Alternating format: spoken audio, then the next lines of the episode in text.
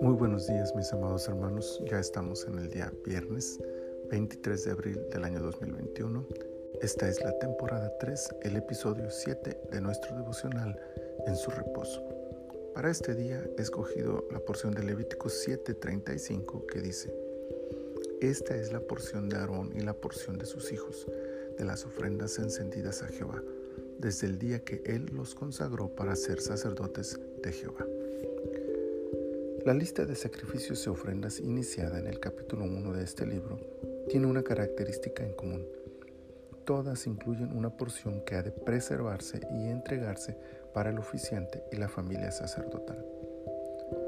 Más allá de las muchas lecciones espirituales que estos medios de acercamiento a Dios ofrecían a la nación y sus aplicaciones a nuestro tiempo, no podemos dejar de observar el cuidado que Dios tiene de quienes han de estar presentes y sirviendo en cada uno de estos actos.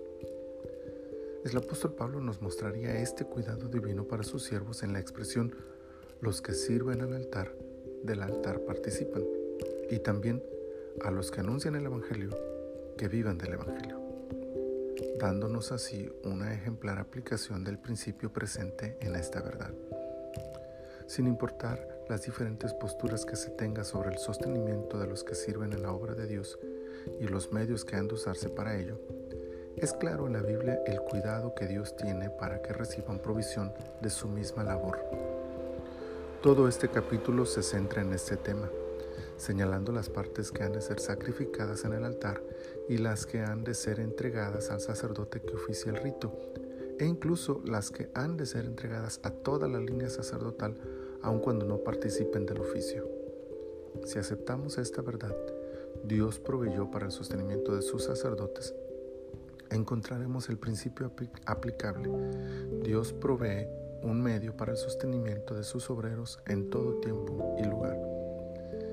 Sin introducirnos más en el tema, lo cual sin duda podremos hacer en muchas otras porciones a lo largo de la Biblia en estos devocionales, es importante señalar que en nuestros tiempos el principio sigue vigente. Por lo tanto, el que ofrenda y el que oficia no deben tener rastro de duda sobre la provisión que ofrece Dios a sus siervos a través de los recursos económicos y materiales que hoy utilizamos. Dios nos llene de gozo al saber que nuestros recursos, como antaño, siguen siendo un medio para adorar a Dios, pero también para sostener su obra y a sus siervos. Señor, en esta mañana te damos gracias por mostrarnos esta verdad en este capítulo que estudiamos hoy. Gracias, Señor, por mostrarnos cómo tú provees, Señor, cuidado para todos y provisión material, económica también para todos. A través de aquellas ofrendas, Señor, que se entregaban, tú proveías todos los beneficios espirituales para el ofrendador, pero también proveías un espacio para el sostenimiento de tus siervos, de tus sacerdotes. Y esto nos enseña hoy, Señor, que todavía sigue vigente esta verdad.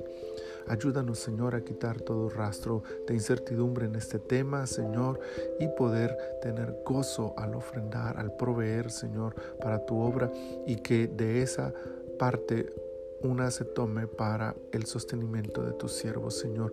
Debe ser algo que nos llene de gozo y de alegría al saber que así participamos en tu eh, propósito al desarrollar la vida de servicio de aquellos que predican tu palabra.